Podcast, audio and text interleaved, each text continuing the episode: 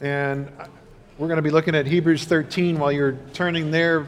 Uh, I'm guessing that many of you were familiar with the verses of that hymn we just sang, but that tune might be uh, new to you. That, that hymn was originally composed for children, right? Um, for, for little kids. And, and so uh, it may create the impression that, oh, well, you know, little children need a shepherd to lead them. But uh, I actually asked Taylor, hey, can you write a new arrangement for that? That could be a prayer for all of us, not just kids, but like all of the, the saints, adults, uh, and, and, uh, and young ones too. Uh, so I'm thankful that we all can now sing that and not feel like, oh, isn't that a sweet children's hymn? And, uh, and be reminded as we look at this text this morning, uh, we all need a shepherd. Uh, we all need a, a good shepherd, right? Uh, and, and as we get to the end of Hebrews, we've got just one more week. Next week is our, our last uh, sermon in the series. We began this series by calling it, uh, you know, Jesus is greater. That uh, accolade, that, that description, Jesus is greater, actually comes from the verses we're about to read where uh, Jesus is described as the great shepherd. So we had to get all the way to the end of the series to look at why did, what are we calling this? Jesus is greater. Anyway, let's stand if you're able. And I'm going to read verses uh, 17 to 21. Obey your leaders and submit to them, for they are keeping watch over your souls as those who will have to give an account. Let them do this with joy, not with groaning, for that would be of no advantage to you. Uh, pray for us for we are sure that we have a clear conscience, desiring to act honorably in all things. I urge you the more earnestly to do this in order that I may be restored to you the sooner. Now may the God of peace, who brought again from the dead our Lord Jesus, the great shepherd of the sheep, by the blood of the eternal covenant, equip you with everything good that you may do his will working in us that which is pleasing in his sight. Through Jesus Christ, to whom be glory forever and ever. Amen. Indeed, Jesus, we want you, pray that you would receive glory forever and ever, uh, even through us. And as your sheep, uh, we, we bow before you. We, we seek to follow you because you are a great shepherd. In your name we pray. Amen. Please be seated. So Hebrews ends with this really beautiful uh, benediction uh, that perhaps you've heard before. You know, we use it from time to time uh, here at Tabernacle. Uh, and in this benediction, we, we, we hear about our Lord Jesus, the great shepherd of the sheep. And I love how uh, the author of Hebrews, who we actually don't know who, who this person is, uh, but we know that the audience, the recipients of this letter, know him uh, because they're looking forward to being, you know, sort of reunited, and, and, and, the author wants to be restored to them sooner. And, and so we get that personal note here at the end of the letter. But, uh, but whoever this person is, um, they're like, they're, they're, they're doubling down on, on how, what a good shepherd Jesus is. He's so good, he's the great shepherd, right? So we're just going to put any debate to rest. He's the great shepherd. And of course, uh, that superlative is, is sort of a, a play on, on Jesus' own uh, de- definition of himself in John 10 as the good shepherd. Uh, and he says that a couple of times. He says, I'm the good shepherd, I'm the good shepherd. And we'll, uh, we're going to look at that uh, as well. Jesus describing himself as the good shepherd. And we're going to wrap up uh, by another way that he's referred to. this time, Peter, in his first epistle, describes Jesus not as the great shepherd or the good shepherd, but as the chief shepherd. And so I just thought it'd be kind of helpful and, and uh, a, benefit to all of us to look at those three ways that Jesus is our shepherd a great shepherd, a good shepherd, and a chief shepherd. So, so yeah, let's, let's look at Jesus as the great shepherd, uh, not only because of like the quality of his shepherding, it's great how he shepherds us, but also comparatively. Uh, he's great in, in comparison to all of the other shepherds, the under shepherds that he recruits uh, to be leaders of the flock. Uh, you know, we need to remember that he's the head of the church, not, not any one of us. Uh, and so, in that comparative sense, he's the great shepherd, right? Like he's, he's the greatest shepherd. He's the greatest of all time. Do you know where I'm heading with this? He's the goat, right? the shepherd is the goat. Uh, he's the Lamb of God. I don't. You know, maybe we shouldn't keep going down that road. Something about our parable of sheep and goats. All right. He's the greatest shepherd of all time. He's the greatest shepherd. He's the great shepherd in comparison to all the other shepherds out there, which is why you know you get this other mention of under shepherds, the leaders that verse 17 is, is telling us, uh, hey, obey those shepherds, those under shepherds, and submit to them, for they are keeping watch over your souls, like shepherds keeping watch over their flocks, right? They're keeping watch over your souls as those who will have to give an account.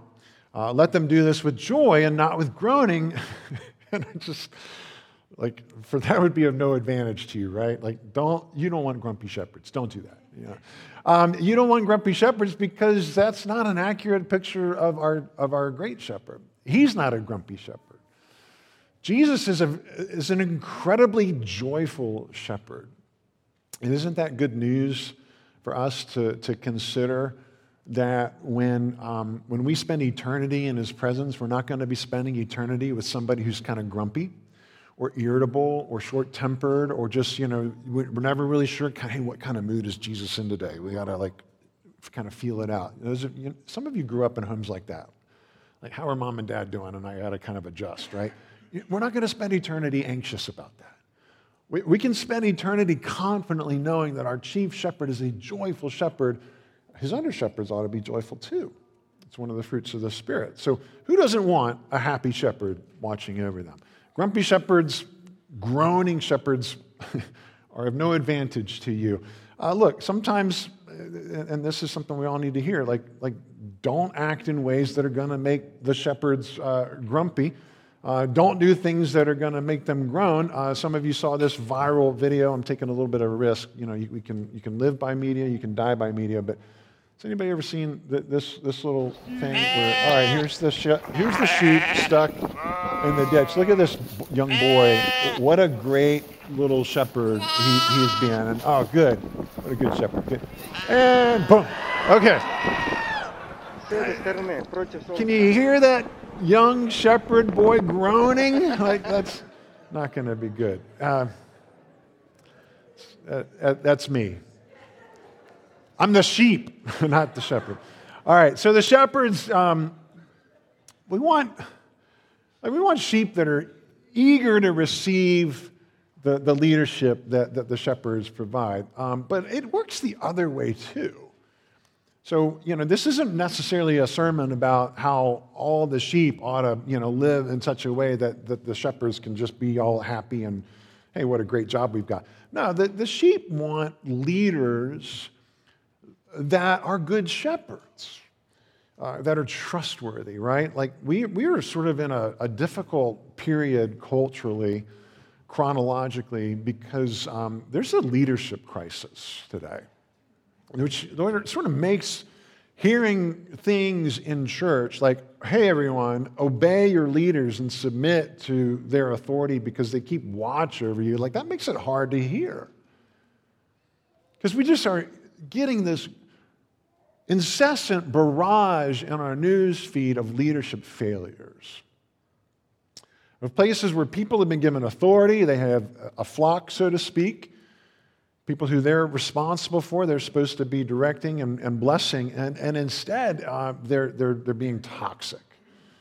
Uh, and this happens in all kinds of places the workplace, and you know, churches, and politics, and the military, like the army.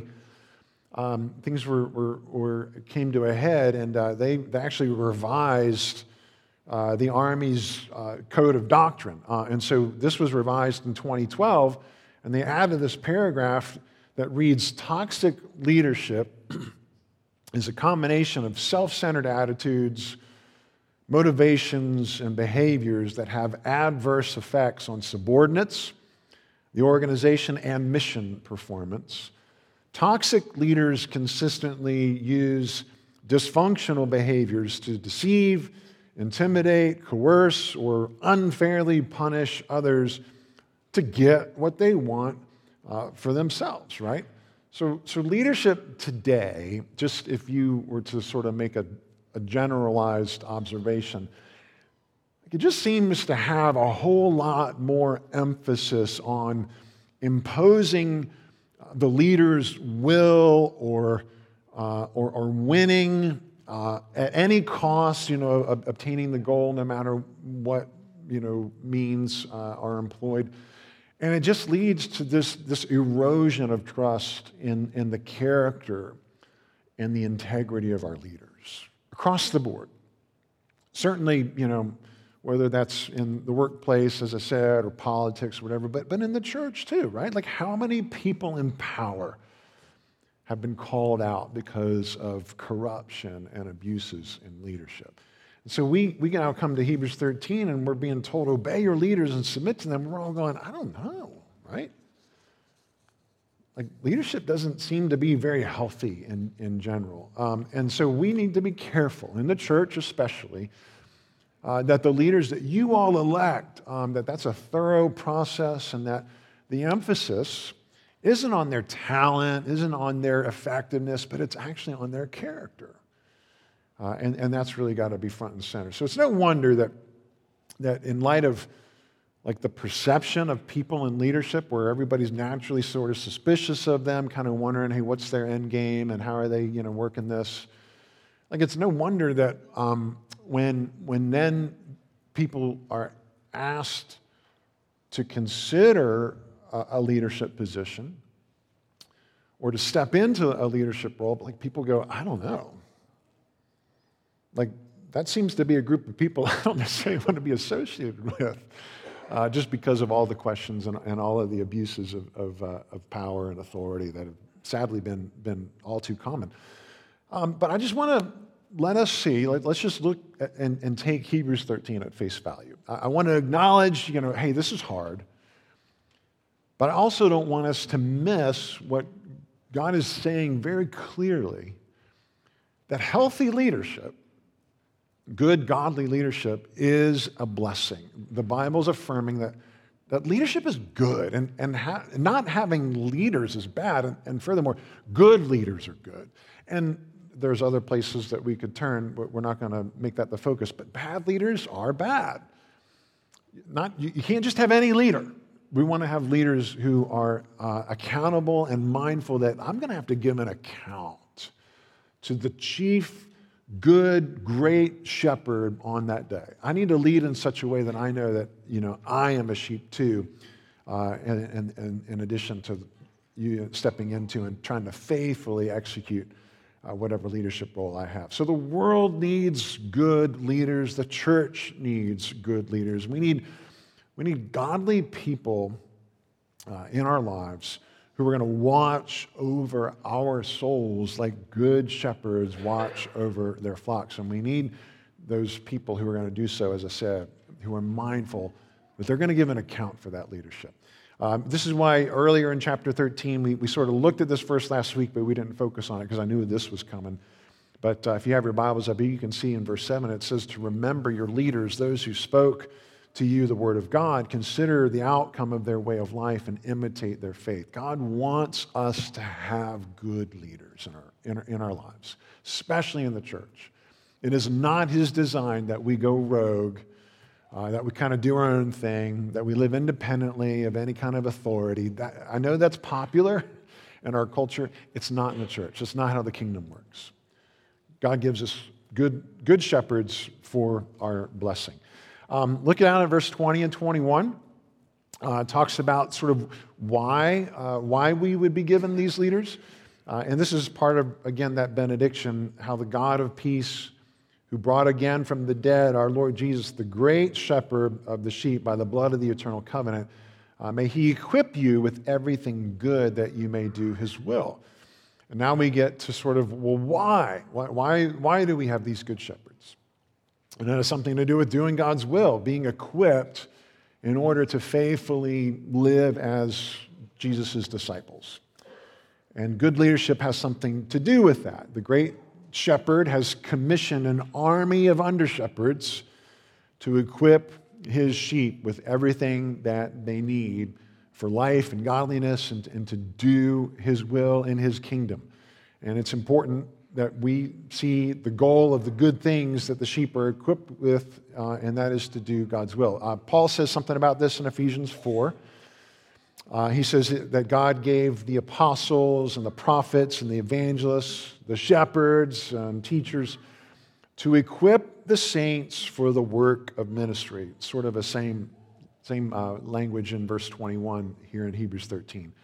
Uh, so that the saints are equipped for the work of ministry for building up uh, the body of Christ. And now we're starting to see like the, the, the heart behind God raising up leaders for the church, not to do the ministry, but to equip the ministers, to, to equip the saints to do ministry. Like I'm not here to just do all the ministry. The elders aren't here to do all the ministry. Deacons aren't here to do all the ministry.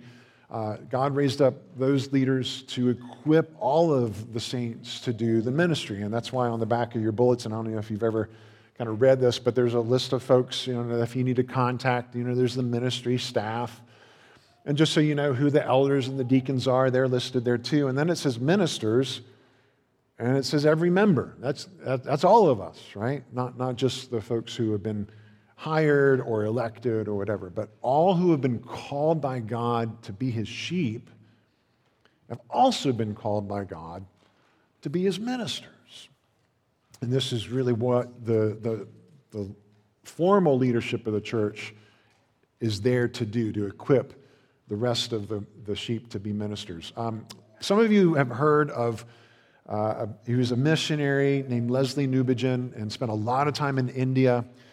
And he um, wrote a ton of, of wonderful stuff. Um, and, and he gave a bunch of messages to church leaders in India, uh, national pastors and missionaries alike. Those messages were uh, recorded and um, collated and, and, published in a, no, in, a, in a book called The Good Shepherd. And I just want to read you a paragraph from one of those messages that he shared with those uh, church leaders in India. He said, All truly pastoral ministry in the church has, as an essential part of its content, this is essential, right? The training of others to be ministers of Christ in the world. We're not ordained in order that we may be ministers and the rest not. We are ordained in order that all may be trained for ministry. And then this is the really key sentence. He says, The test of our ministry will be the extent to which our people become ministers. That was how they were gauging success. The test of our ministry will be the extent to which our people become ministers. And I think that applies to Tabernacle.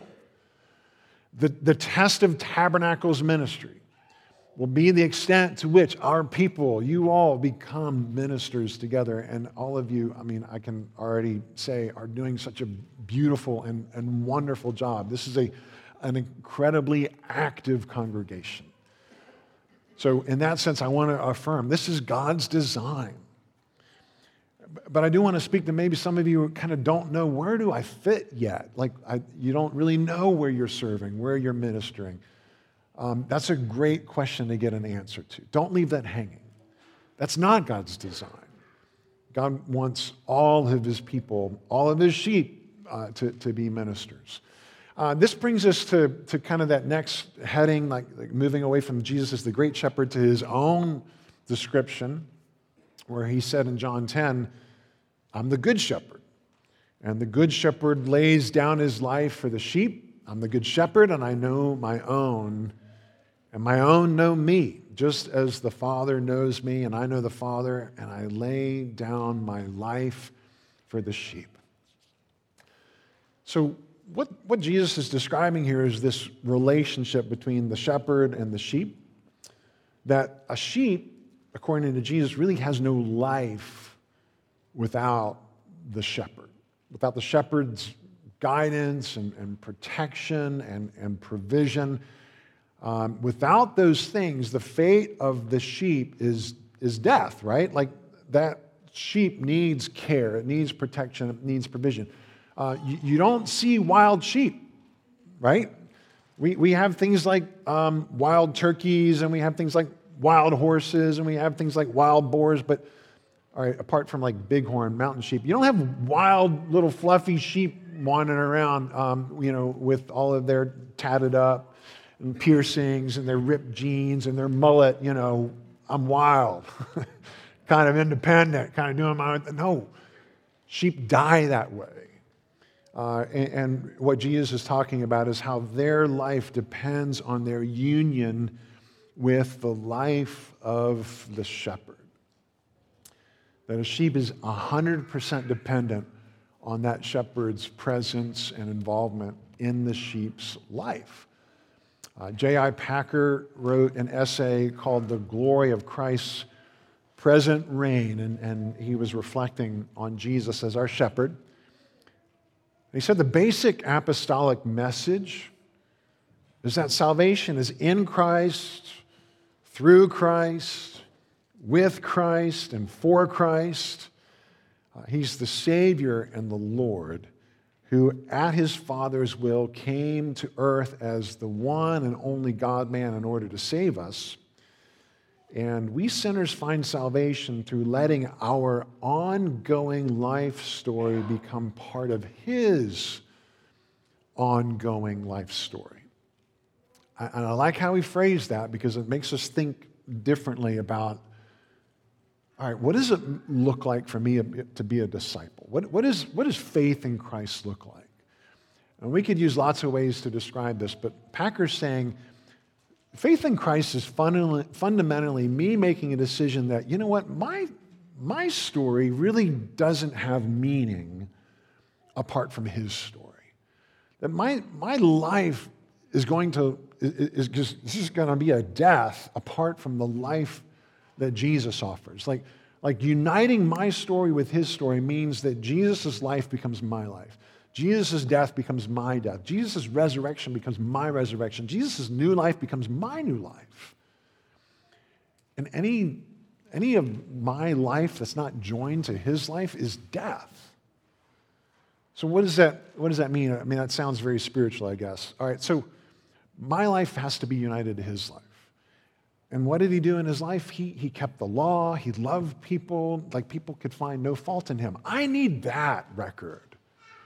Because I mess up. I, and, and, you and I, we fail all the time, but Jesus never failed. And, and I need that reputation in heaven. I, I need his life to be my life, and I need his death to be my death. He died as an atoning sacrifice. I need a, I need a substitute sin bearer. I, I need his death to become my death. He got what I deserved, and, and then I get what he deserved, which is the you know, approval and position and, and inheritance of heaven. And then his resurrection becomes my resurrection. Like, like what, the, what does the resurrection prove? It proves that, well, the penalty is paid, the, the sin is forgiven, it no longer has any claim over him, and he's free, right?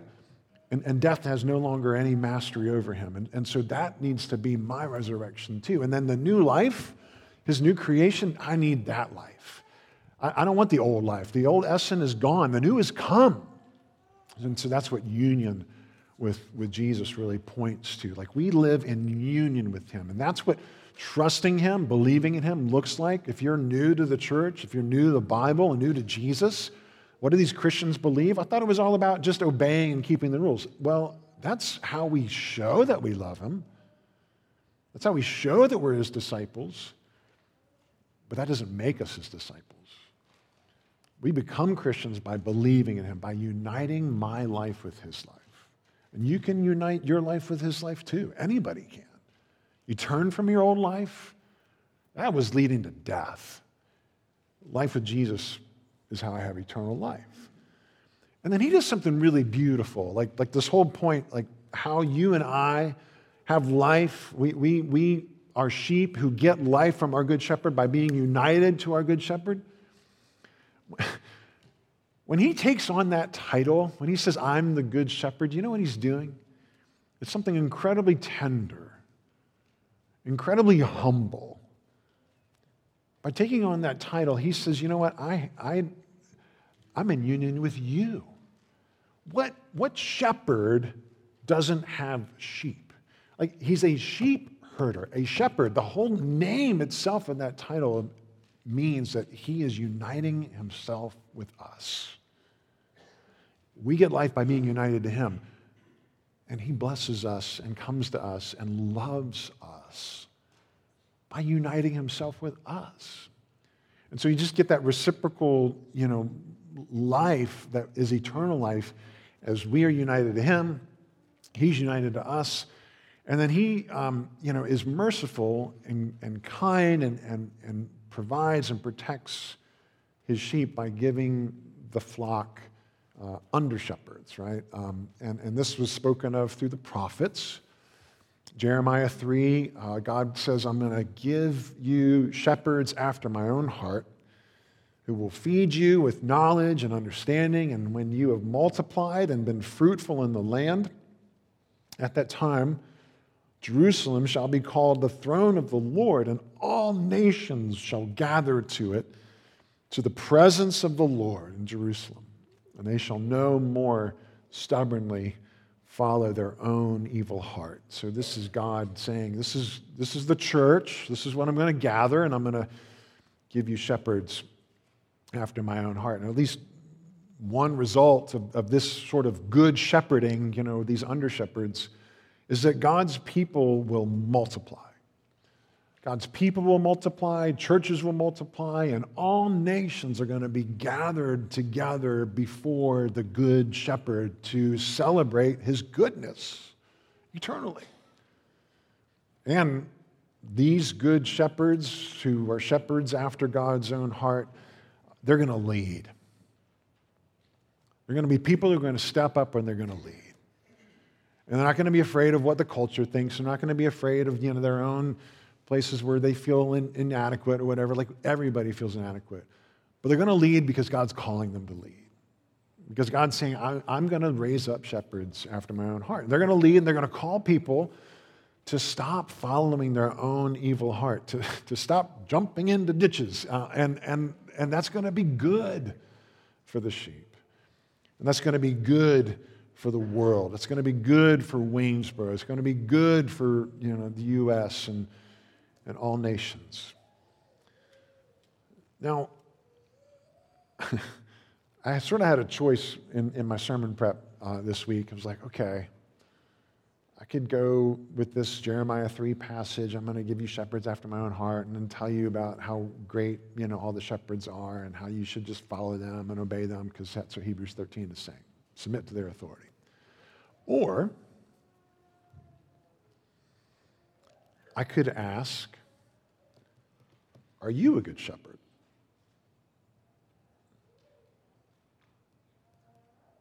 Are you a good shepherd? Are you a shepherd after God's own heart? Let me, I'll, I'll, explain why I'm asking that question here in a second. I have been, obviously, um, you know, it says on the back of the bulletin, Pastor Essen Daly. I, have been called to be a shepherd. I, the kids here call me Pastor Essen. That's cool. I've got this awesome ID card in my wallet from the, the Presbyterian Church in America that says Reverend Essen Daly. Got the ID card. It's official. This is nice, right? So keep that handy. I'm a shepherd. I know I'm a shepherd. I try to be a good shepherd. But I'm also a sheep. I'm not just a shepherd. In fact, I am principally a sheep.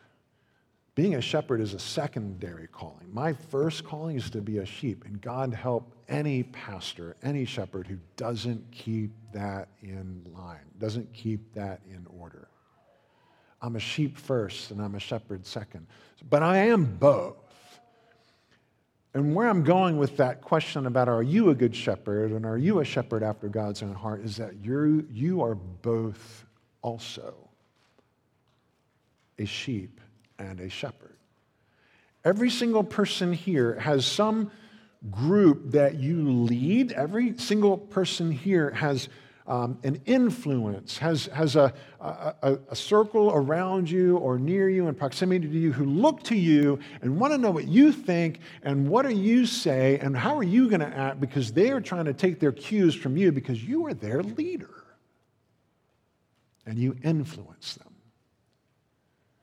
Are you a good shepherd? Are you a shepherd after God's own heart?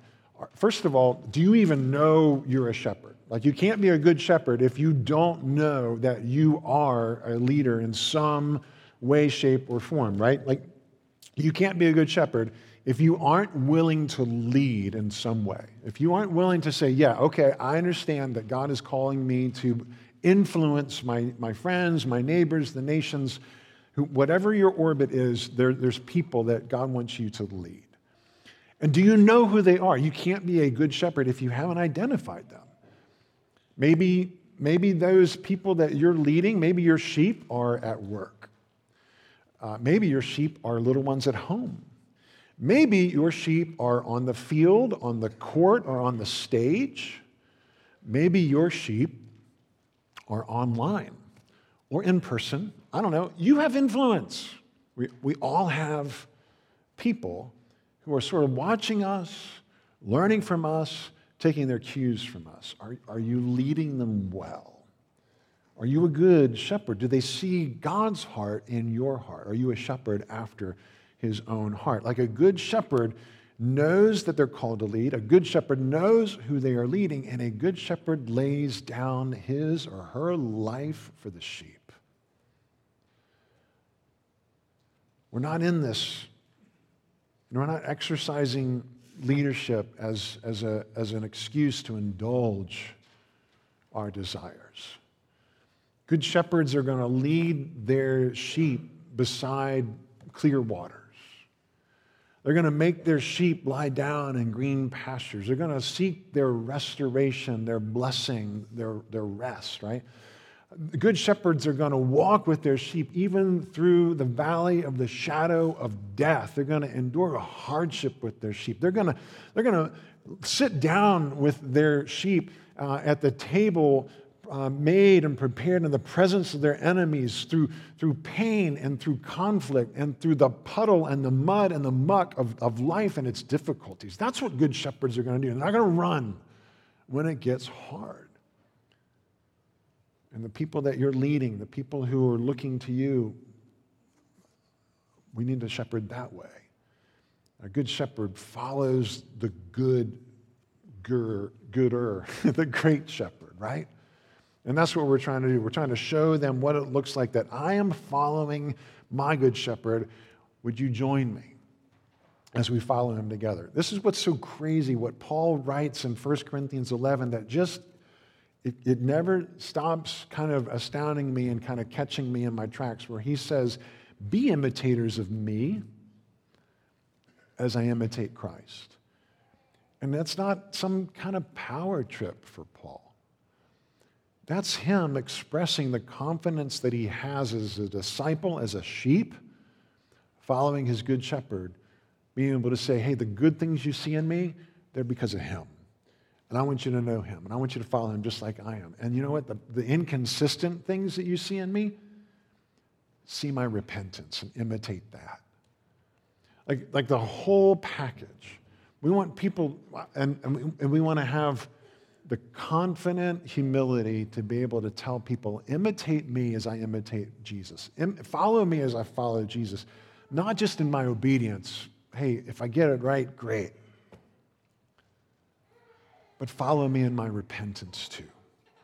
Follow me in looking and leaning on the one who forgives our sins and renews us instead of like all the, all the other weird things that culture does with our sin.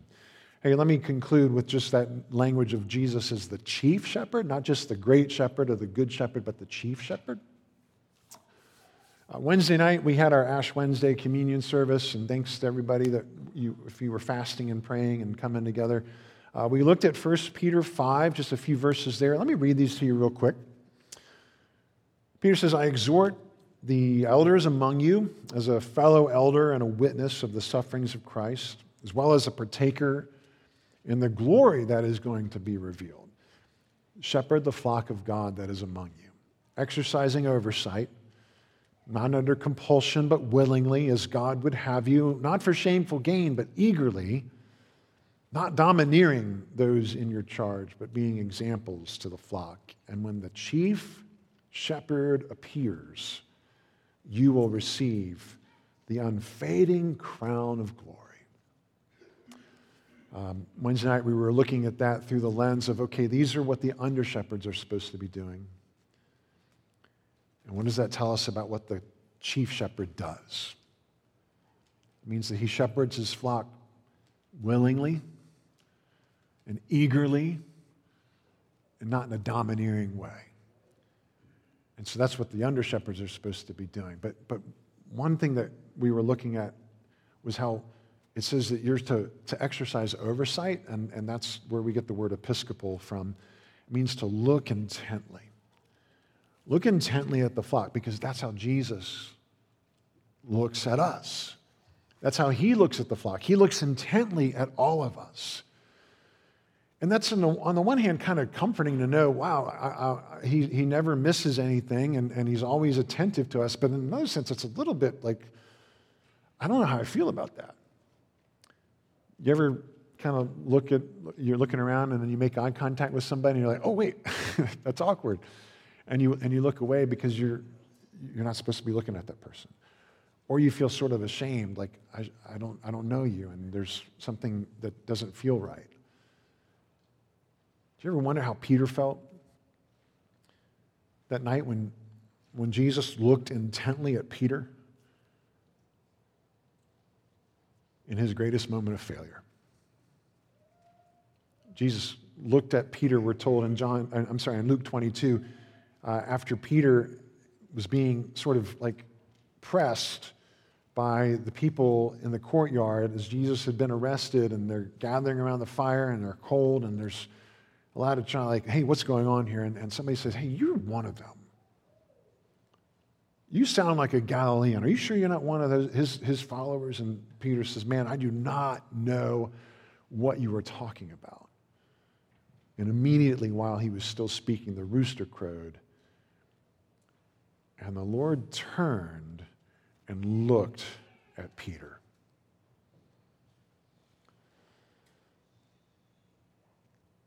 Do you think Peter was able to hold that gaze?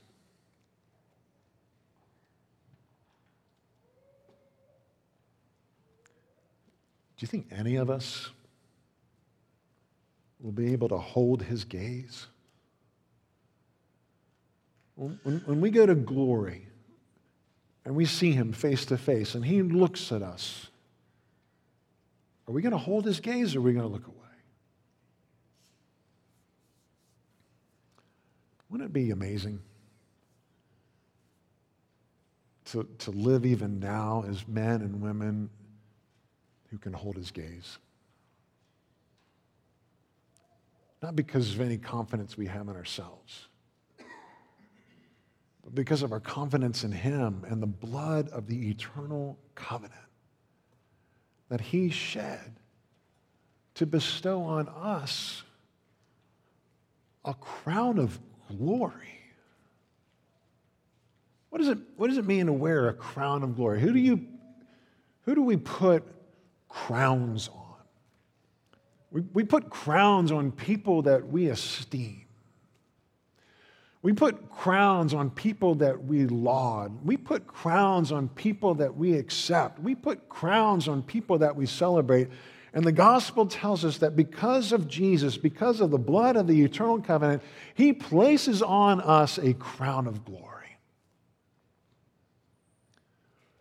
Yesterday I was walking the dogs uh, in the morning. So I get up and I, I take them out. It's probably 6.30. The sun hasn't come up yet. And so we were done and the dogs were done and I'm sitting on the porch and it's just a beautiful sunrise. And, you know, we had that little bit of snow uh, on the grass and stuff. And, and I'm looking over and, um, and on the horizon, the clouds are on fire because of the orange sunrise. And I look over at this hilltop on the horizon, and it's uh, the very tip of that hill is just in this golden light. It's got a crown of gold. And it doesn't take long, but you know, just a minute or two before the sun keeps rising, and the whole hillside is just bathed in that golden light. It's gorgeous.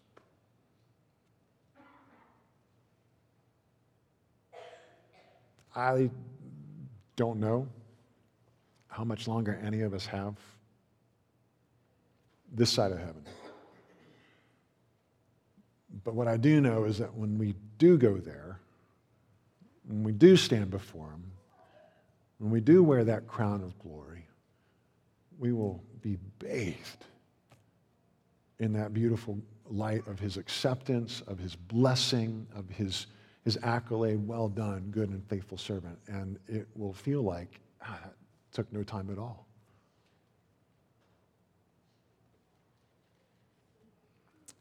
Let me conclude.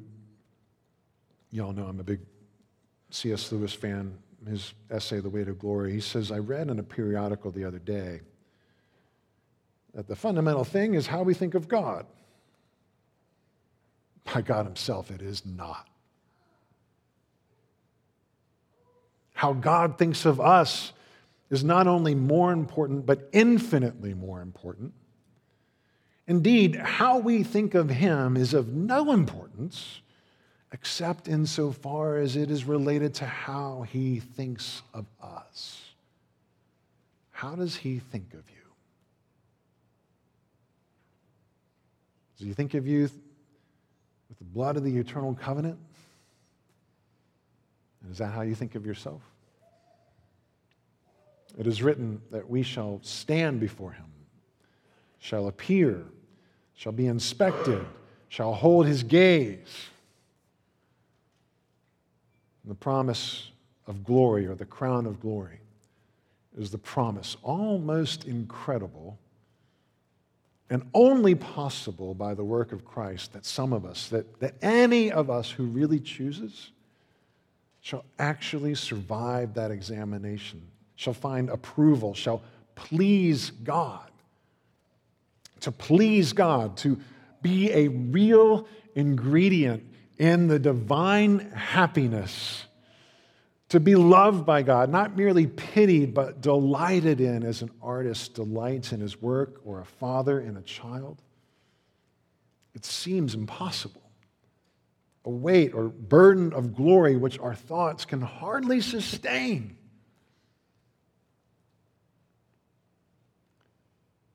But so it is. Let's pray.